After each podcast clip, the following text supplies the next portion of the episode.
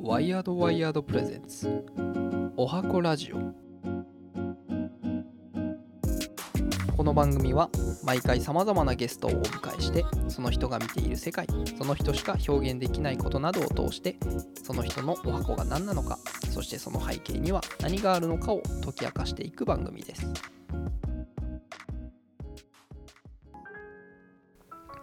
はい、おはこラジオメインパーソナリティのグッチョです、えー前回に引き続きゲストに神尾森木さんに来ていただいておりますよろしくお願いしますはい、よろしくお願いします。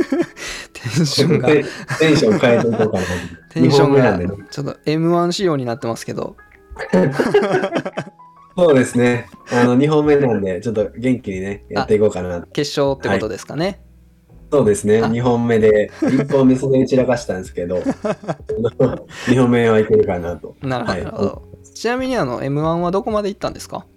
ゴリゴリに1回戦で負けてまして、あの、しかも300人ぐらいの前にネタ飛ぶっ ていう、そのね、一番ダメな負け方をしてましたね。はい。なるほど、はいそのあの負けてた、えー負けてしまったそのネタっていうのは NFT では公開されてない そうですね、出したくもないんで、あの、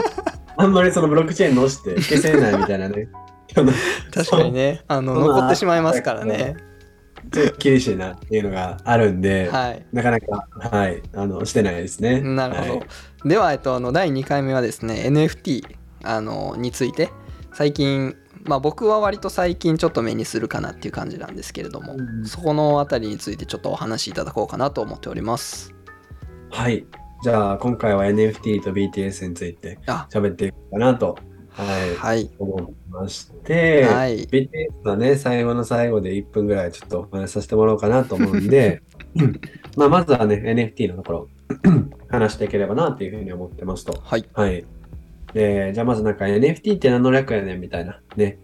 こういう、ここでね、NFT 大喜利できたら、すごいこう面白い人だなってなるんですけどね。何にも思い浮かばす思い浮かばないですね。はい。っていう感じなんですけど、はいね、あの NFT って実際はこう、ノンファンジブルトークンっていう単語はいの略なんですね。はい。はい。で、じゃあなんか、まあ、ノンは普通に、ちゃうでって意味じゃないですか。はいそうですねお揃いすぎたんですけど、完全すぎたんです けど、まあ、どうもちゃうで、みたいな。はいでトークンはまあ普通にトークンっていうか、コインとかトークンとか、まあ、はいそういうのはするんですけど。はいはい。で、じゃあ、ファンジブルって何かみたいな。はいところって、ファンジブルって、こう、代替可能みたいなのとか、うんっていう意味だったりするんですね。大体ね交換できるとか、はいうんみたいな感じの意味だったりするんですけど、まはあ、いそれにノンがついてるんで、えーまあな、それはなんか日本語にすると大体、大体不可能なんとか、うんうん大体できないトークンみたういんうなんう感んじのものを持ったりしてますと。はいで、トークンってじゃあ何なんだみたいなところはいなんですけど、まあなんかこう、これ結構その、まあ普通にもうなんかお金とかコインとか、うん、みたいな感じで考えるのが一番いいのかなと思ったりはしていて、はいはい。なんか物体っていうぐらいでもいいいいかもしれないですけど、うんうんうん物体とかお金とか、まあそんな感じで考えたらいいかなとうんうんいうふうに思ってて、はいまあなんか代替できない物体だったり、代替できないコインみたいなうんうんうんところで考えていくのがいいかなと思ってますうと。んはいはい。で、じゃあそこでじゃあ NFT ってそのノンファンジブルトークンで実際何なんだみたいなところなんですけど、で技術的なところで言うと、こう、えーまあ、ノンファンジブルトークンって、まあ、ERC72 とか ERC1155 みたいな企画はあったりするんですけど、はいまあ、そこの、それそれがこう、じゃあ NFT たるゆえんとは何なんだみたいなところが、こうう、一個一個のトークン、物体とかコインとかに、はいなんかデジタルの ID みたいなのが振ってあるんですね。はいうん、例えば1000円1000円1000円札とかってはい1000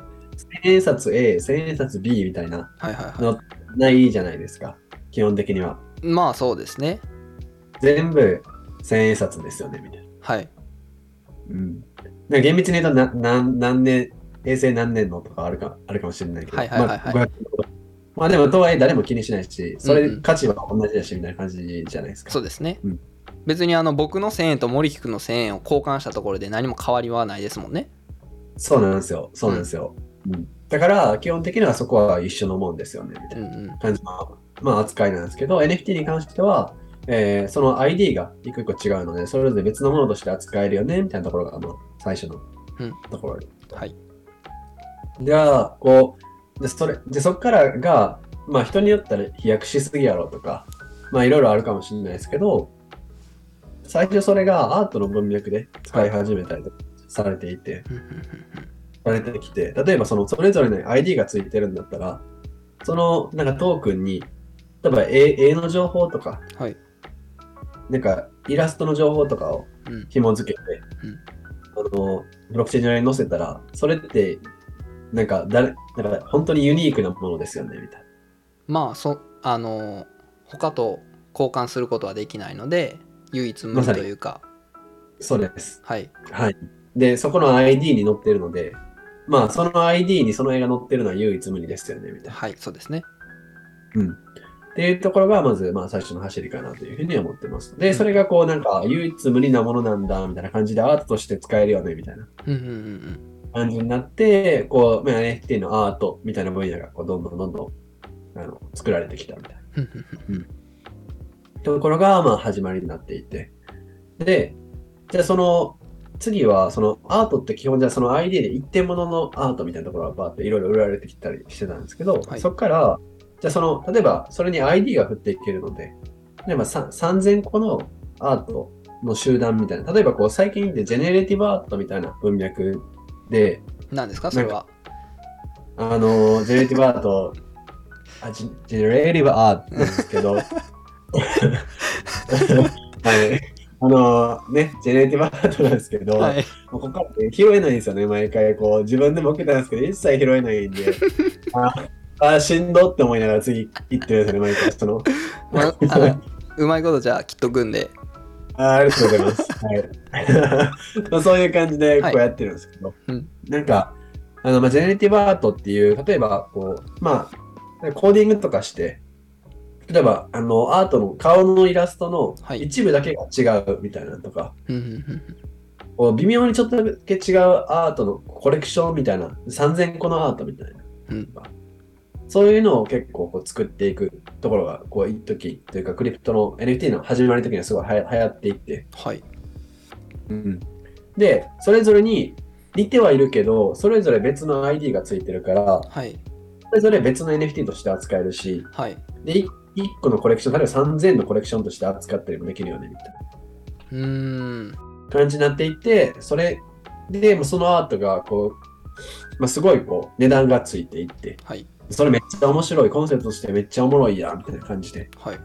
どんどんどんどんこう値段がついていって、例えば1個の NFT に数千万とか、まあ、1億ぐらいのうーんついていくようなものとかがうんうんうんわーって伸びていって、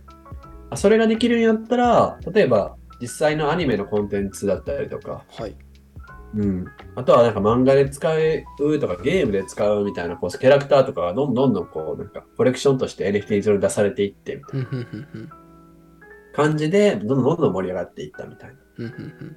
ころがあっうんて、はいで、まあマーケットとしてはこうそれ出したら儲かるみたいな感じのこうムーブに一回なってたので、はいじゃあじゃあなんかだ儲かるからどんどん出そうよみたいな。はいはいで買う側も持ってたら儲かるからどんどん買っていこうよみたいな。うんうんうんで、まあなんかこうそういうこう NFT サマーって言われたりするんですけど、うんこう2020年にこうそういうなんか NFT の夏みたいなめっちゃ儲かる時期、夏の時代ストレスはのいはい夏の時代がこうすごい来て。ただ、まあ夏がある程度冬もあるんですけど、なるほどまあ とはいえ、それにバカバカ出されていくものに対して、実質的に意味があるかとか、なんか値段がつくだけのこう根拠があるかというと、まあそうでもないですよね、みたいな。うんうんうんうん、なんか別に、面白いからみんな買っていってるかもしれんけど、それに乗じて出していってるものに、はいアート的な価値があるかとか、うんまあ、実際なんかそれをなんか値段出すだけの価値があるかって言ったら、それはまた別の話ですよね、みたいうな。ーんってことはよりその質を求められてるってことですか今はそうですね。質を求められ、なんかアートの文脈で言うと、本当になんか意味、なんか文脈的にめっちゃいいよねみたいな。最初に出したコレクションですよねとか。うんあとはなんかめちゃくちゃ、こう、有名な画家とか、質がいい画家が描いたものですよねとか。うんうんうんとか、なんかはめちゃくちゃ値段はつきますし、今でも。うん、あとはなんか、この NFT をを持ってる人だけはゲームを使えるよとか、このゲーム使えるよとか、うーんうん、例えば、この NFT 持ってる人だけはこのパーティー行けるよみたいな、会員権みたいなものみたいなとか、なるほどうん、そういうのはなんか持ってても、なんか普通に、普通になんかゲームのカセット買ってるとか、うんうんうんパーティーの会員権買ってるみたいな感じうんうーんだったりはするんで、はい別にネクストはしにくいですよね。うんうんうんでもなんかそのノリで数千体のアート出しましたみたいな。別になんかそんな芸芸術的価値は一切ありませんみたいうんな。はいでもその時のノリで出しましたみたいなものはやっぱり値段はどうしてもつかないでうすよ、ーんっていうなんかマーケットになってきてるかな。はいうん、ところで、どっちかというと今後はその、まあ、ゲームのためのものだったりとか、ゲームのものだったりとか、はいうん、まああとは実際のアートのものだったりとか、多分会員権とか、こうなんか持ってることでなんか特別な場にエントリーできるとか、うんなんか実際のものがもらえるとか、うんまあ、そういうところの NFT みたいなところは盛り上がってくるんじゃないかな、みたいな。まあ、うアんーティストに残る、みたいな。うん。ところは実際、こう、はい、あるかなっていうふうに思ってて。はいあと、こう、そうですね。なんかこう、どっちかというと、クリプト、Web3 とか NFT のいいところって、はいなんか、こう NFT にしていったりとかっていうところもあるんですけど、どれだけこの公共財を残せるかっていうところなんですよ。はいっていう、その、こう何喋ってんねんって感じなんですけどね。あの、そうそのなんか領域のいいところって、こう、例えば NFT にしてブロックチェーンに置いていくとか、はいあとはなんかいろんなコンテンツをブロックチェーンに残していくみたいなことで、うんうんなんか、それって、ある種こう、みんなが使えるアセットっていうか、ものとして、うんみんなが使える材料として、うんブロックチェーン上に残っていったりするのと、ほぼほぼ同義なんじゃないかっていうふうには思っていて、ほうんえっ、とみんなが使えるっていうのはどういうことですかはこれなんか拡大解釈しして言うとって話でもあるんですけど、い例えばこれまでなんか、えーアートの絵描きましたとかイラスト描きましたみたいになった時に、はいまあ、そのイラストとかって基本そのどっかのデータベースにあったりとかすするから、まあ、はい消えたりもしますよねみたいなうんうのんうが、んまあ、ありますしあとはこう誰が使っていいねみたいなところもあんま分かんないですよねみたいなうん誰が商用利用していいねとかあ、あはいうんみたいなところもあと誰がどうコラボしていいねみたいなところもあんま分からなかったりしますよねみたいなはいはいはいはいなかなか使えないですよねみたいなところがあるんですけど、はいでもブロックチェーンって基本なんかみんなが使えるチェーンだったりするし、みんなが使え、フォレデータベースってみんなが使えるデータベースだったりするし、うんうんなんかそこに残ってるコンテンツとかって、基本的には、もちろんそうじゃないプロジェクトも多いんですけれど、はい基本的にはなんかこうみんなが好きにコラボしてみんなが使っていけるようなものが上がっていったらすごいいいよねと思ったりしてういて、んうんみんながコラボレーションできるとか、うん一応そのオープンソースというか、うんそういう感じなんですかあ、そうです。そういうプロジェクトもあったりとかしていてあ。ーでもなんかこう、どっちかっていうと NFT にしていく、こう、なんか本筋とか、なんか意味合いって、うんそっちのオープンソースとか、はいなんか公共財とか、そういうところにあるんじゃないかなっていうふうに思ってて。うんでずっとコンテンツがブロックチェーンに残り続けるとか、パブリックデータベースで残り続けるってことは、うん、なんか、そういうこうみんなが使えるアセットっていうか、こう材料としてはい残って、オープンソースとして残っていって、はいそれをこう使ったゲームとか、うんそれを使った、えーファッションアイテムとか、はいそういうのがみんながこうどんどん作っていけるような材料として残していくみたいなうんうんうんうんところがなんかできると、なんか本来の使い方、本来の使い方っていうか、まああるべき論っていうのはなんか僕が勝手に考えてるだけなんですけど、はいなんかあるんかなと思ったりはしてます。ただなんかその材料自体をそのブロックチェーン上とか、えっと、パブリック何でしたっけデータベースとか。データベースとか。かに置いてるってなると、その材料を作った人っていうのはあのその後こう一方的にどんどんその材料を使われていくだけみたいな形になるじゃないですか、その辺はどうなんですかねなんかそれってあんまり健全じゃないような気がするんですけどうん。ありがとうございます。なんかそれ2つあって、はい1つは、まあそのために最初に NFT を、まあ、値段、ある程度の値段で売り出すみたいな。はい、うん。で、そこでまあ回収していくみたいなところも1つうん、ある。はいし、あと、なんかこう、もう一つは、えっと、NFT のいいところ、いいところっていうか、いまあ、そうですね、NFT のこう周りの、なんかこう、技術的なところで、ロイヤリティを支払う仕組みみたいなうんところがあったりするんですよね。はいで、だからい一個例えば、まあ、よくあるのは NFT って、ちなんか、販売者は、最初に作った人は、一回販売して、それで終わりじゃなくて、はい。作った NFT が、例えば、え A さんが B, B さんにこう売ったときに、はい B さんから C さんに売ら売られたときに、その手数料、販売手数料みたいなところを作った人がバックでもらえるような仕組みだったりするんですよね。なるほど。うん、例えば自分がこうファッションのアイテム買ってそのメルカリで売った時に、はい作ったメーカーとかに一切そ入れらはないですね。わからないうんうんうん。そうですよですけど NFT の仕組みとかって、まあ、そこをこうちゃんとバック渡すようなロイヤリティ渡すような仕組みがあったりとかうーん。するので、まあ、そこはある程度こうなんか転売とかそういうところに回収できるかなと。ううんん、なでるほど。公共財公共財として残していたところに対して見返りはどうなんだみたいなところはいは、一つは、まあ、普通にもともとのジェネシスっていうか元祖になる NFT がはい存在するので、はいまあ、そこがある程度、ある種なんかそれを使ったようなものを売れが売れていけば売れていくほど元祖の価値っていうのは高まっていくのでう、ーん。そこの NFT がどんどんどんどん値段が上がっていく、もしくはこうどんどん循環して売れていくみたいなうんうとんこ。ろで、ロイヤリティがまあ入ってくるでしょうというところがまあありますよね。はい。で、もう一つは、まあね、これが仕組みとして、今完全に実装されてるかというとノーなんですけど、はいあの、結構最近仕組みとしてでき始めてて面白いなっていうふうに思うのは、例えば、なんかアルペッチっていう音楽 NFT のはい。サービスがあったりするんですけど、はいそれは、なんか自分が作曲した音楽とかを、もう NFT としてもう置いちゃうんですよね。うーん。演奏に。うん、で、それを、まあ、みんなが自由に使って NFT 作ってください、音楽の NFT 作ってくださいとか、販売してください。感じうんなんですけど、はい自分の音楽を元に誰かが、えー音楽を販売したとか、はい。 NFT として売ったみたいなことがあると、はいその収益分のいくつかを元のベースになったうんうんうん音楽を作った人がもらえるみたいな。うん。うーん。なんかベースを作ってその上にみんなが重ねていったらその分の収益をちゃんともうバックでもらえるみたいなうーん。なるほど。仕組みが揃ってたりするので、うんちゃんとこう残していけばいくほど、えーまあ、みんな儲かって残していけばいくほど自分も儲かるし、そうするとみんなが助かるしみんなが作っていけるしみたいな、うんうんうん土台を作ったらみんながちゃんとその上にもものも作っていってそのまたその上に誰かが作っていくみたいな、うん。うんうんうんうん。なるほど。でちゃんとうんそういうのがすごいこう面白いなっていうか NFT ある意味だなって最近は思ったりしてまうす、ーんちょっとこれあの例えとして正しいかわからないんですけどあのヒップホップのサンプリングってあるじゃないですかまさにあシンクってたよかったいや、もうまさになんですよね。すみません、続けてください。あのヒップホップのサンプリングでまああの例えばえーっとまあ A さんが曲を作ろうとした時に B さんのこのビートがいいからって言ってビートの一部を持ってきてでそれを元にえっと A さんの曲を作ったりするじゃないですかそういうのをした時に NFT 上だったら A さんの方にも、えー A さんじゃない B さん元々の曲作ってた人たちにもしっかりと,、えっとロイヤリティが支払われるっていうことなんですよね。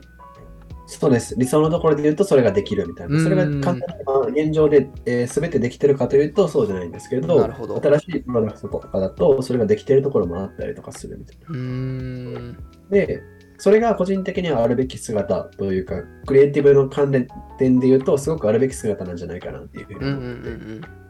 からみんながこうコラボレーションのために残してちゃんといけるし残したら残したらそのインセンティブがあるしみたいうんうな、んうんうんなるほど面白いですねそういうことなんですね。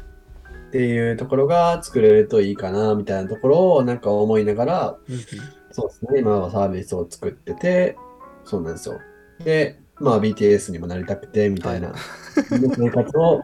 最近は知ってますなるほどまあなんかさい最後いつもなんなんか BTS で全部邪魔されるんですよ ね。そうですよね。あの、ね、なんか、すごい思うんですよね。なんか真面目に喋りすぎた後に、ああ、やってもうだな、みたいな。いやいやいやいいんですよいいんですよそれで それがあるべき姿だと思うんですけど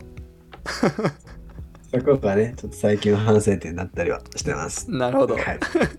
かなりあのまあ、分かりやすく NFT について、えー解説をしていただいたかなというふうに思っておりますありがとうございます。うーんあえっとちょっとこれ僕純粋に質問というか疑問なんですけどえっと昨日その NFT のことについてちょっと調べてる中で大大体不可能なトークンっていうのの例でまずその交換可能なところに、えー100円 A さんの100円と B さんの100円、まあ、これは交換可能ですよねとまあそれは確かにそうだなと思ったんですよ、でその、えー、と交換不可能なものの例としてえっ、と A さんの買ったコンサートチケットと B さんの買ったコンサートチケットこれはえっ、と交換は不可能あの A さんの情報だったり席だったりそういうのがあるので交換不可能ですよねっていうのが書いてあったんですねでまあこっからまあ抽象化してどういうことが言えるのかなっていうのをちょっと考えたんですけどなんかその情報としてより具体性の高いものっていうのがその交換不可能なものになってくるのかなっていうふうにちょっと思ったんですよ。うんうんうんなんかその、えっと、A さんのチケット B さんのチケットが、えっとまあ、NFT、まあえっと交換不可能なものっていううんうんうんそういう理解で大丈夫なんですかねえっと、そうですね。具体性が高いものを、そう、なんかあんま認識としては、はい、間違ってないのかなと思ってて、でう、ーんなんかイメージは英語で言ったときに、なんか複数形になるなるもの、ならないものみたいな。うん ああなるほどなるほどそうですね。チケットはチケッツになるはっいてことは、多分、ね数を入れるみたいな。うん、でもコインはコインなんで、うーんあえっとってことは、えー複数コ形インにコインコインズや、いや、コインはコインもコインズにな るわ。それってあれですかそういやあの「ザ」がつくか「あ」がつくかみたいなことですかあ、そそうそうそうそう、そっちかな違いや、でも。も、いや、ザにもならへん。そこ切ってください。あの、もう一回ちゃんとしゃべる はいそう。なんか、えっと、NFT になるもの、ならないものみたいなところで、さっきなんかこう、情報の解像度みたいなところが高い、低いみたいなとはいころの話、具体性が高い、低いみたいな話をしてたのかなっていうふうに思うんですけど、はいなんか、そうですね。うん。なんか、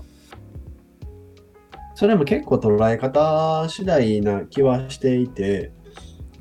うん、大体のものがなんかこう、大体か不可能なものとして、なんか存在しているんじゃないかなっていうふうに思っててう、ーんで大体可能なものって逆に言うとなんかもう、もはや、そうですね、なんかお金だったりとか、はいあとは、あの、ラムネ鉛筆とか、そういうなんか、工場生産物みたいなところ、あーだったりとかうんうんうんうん、なんかそういうところぐらいな気はしていて、例えばこう、普通の野菜とかはいでも、なんかシリアルナンバー売ってたりするじゃないですか。な んか、あの、高えい、高いやつとかやったら、高いやあつそうやなっんたですか最近ら、はマそンうなゴんーでとすかやったら、そう、シリアルナンバー売ってたりするじゃないですか。はい、あ、ここまで行ったら NFT やなとか、うーんとか、はいそういうのがこうすごいあったりするんで、割とこう何が NFT に当てはまって何が当てはまらないかみたいなところは、まあ、あんまりなんかそんな考えなくていいのかなっていうふうに思って、うーんんなんか僕あの NFT っていう単語がを初めて見た時にその、えー NFT アートがいくらで売れましたみたいな話を最初に聞いたので、なんかその文脈的に、えーそのブロックチェーン上に置いてあるそういうトークンが NFT だって思ってたんですねでもそういう話を、あのその話とあと英語の、えー訳日本語訳とかを考えると、まあ、言ったら僕も NFT なんかなと思ったんですよトークンではないですけど、あトのートーククじゃないンでですけはないど、けど、ノンファンジブル公平ですよね。あのそうですよね。あそう、もう、そう、ノンファンジブルグッチョやから、そうです。でもグッチョはど、もしかしたらファンジブルかもしれんくて、あの単語、単語的に言ったら、た単語だけで言ったらね。あ、はい、ああ、はいはいはいグはッチョっいて。いう人はうんノンファンジブルかもしれんけど、はい、目の前の人間自体はノンファンジブルですよねみうたいな、うんーところなのかなっていうところはあってっていうところですね。ん、なるほど。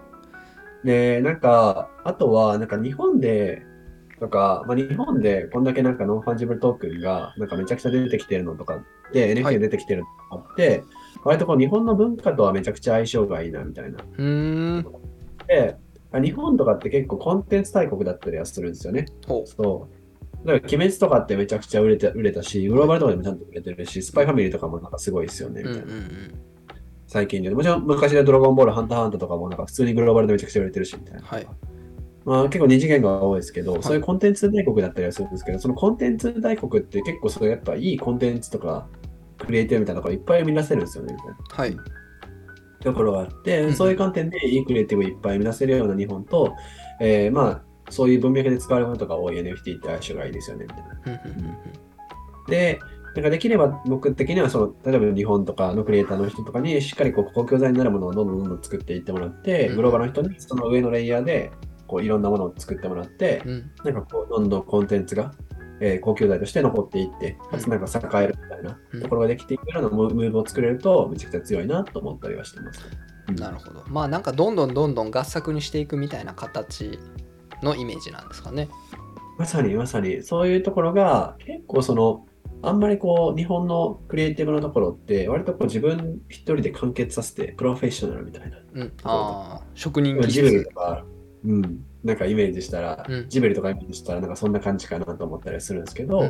うんそれはそれでいいんですけどもっとこうなんかオープンにコラボレーションを進めて、うんうんでなんかこう自分たちが得意なところは自分たちが作ってそれをなんか一個パブリックベーションに置いていって、うんで例えば、えーなんか音楽の音楽とか作ったりとかうんグローバルの音楽作ったりとかとか全然違うところが得意やったりもすると思うんで、うんそういうところを、まあ、合わせていっていい作品作っていくみたいなところとうか、んうんそういうのは結構コラボレーションで、えー進めていくともっとなんか日本のコンテンツとかって際立っていくのかなと思ったりはしてますね。うんなるほどというところですね。うんそううんっていうのが、なんか僕が今、ブロックチェーンの領域がめちゃくちゃコンテンツ制作者とか、まあ、コンテンツ側からしたらめちゃくちゃ面白いんじゃないかなと思ったりはしてるような、えー状態ですというなるほ感どじです。ありがとうございますめちゃくちゃわかりやすかったですありがとうございます。まあ、NFT の、えー概要とあと、まあえー今やろうとしてる領域と、まあ、あとこれから日本日本のコンテンツを強くしていくために NFT は欠かせないんじゃないか、まあ、活用していくともっといいんじゃないかというところが、えー聞けましたので第2回も一応この辺に一旦、えー締めさせていただいて第3回目次あの Web3 これがちょっと僕は全く意味のわからん概念だったんですけどその辺をちょっとまた詳しくお話しいただけたらなと思っております次回は BTX をね、ぜひね、お話しできればと思うんで、はいあのぜひともよろしくお願いいた します。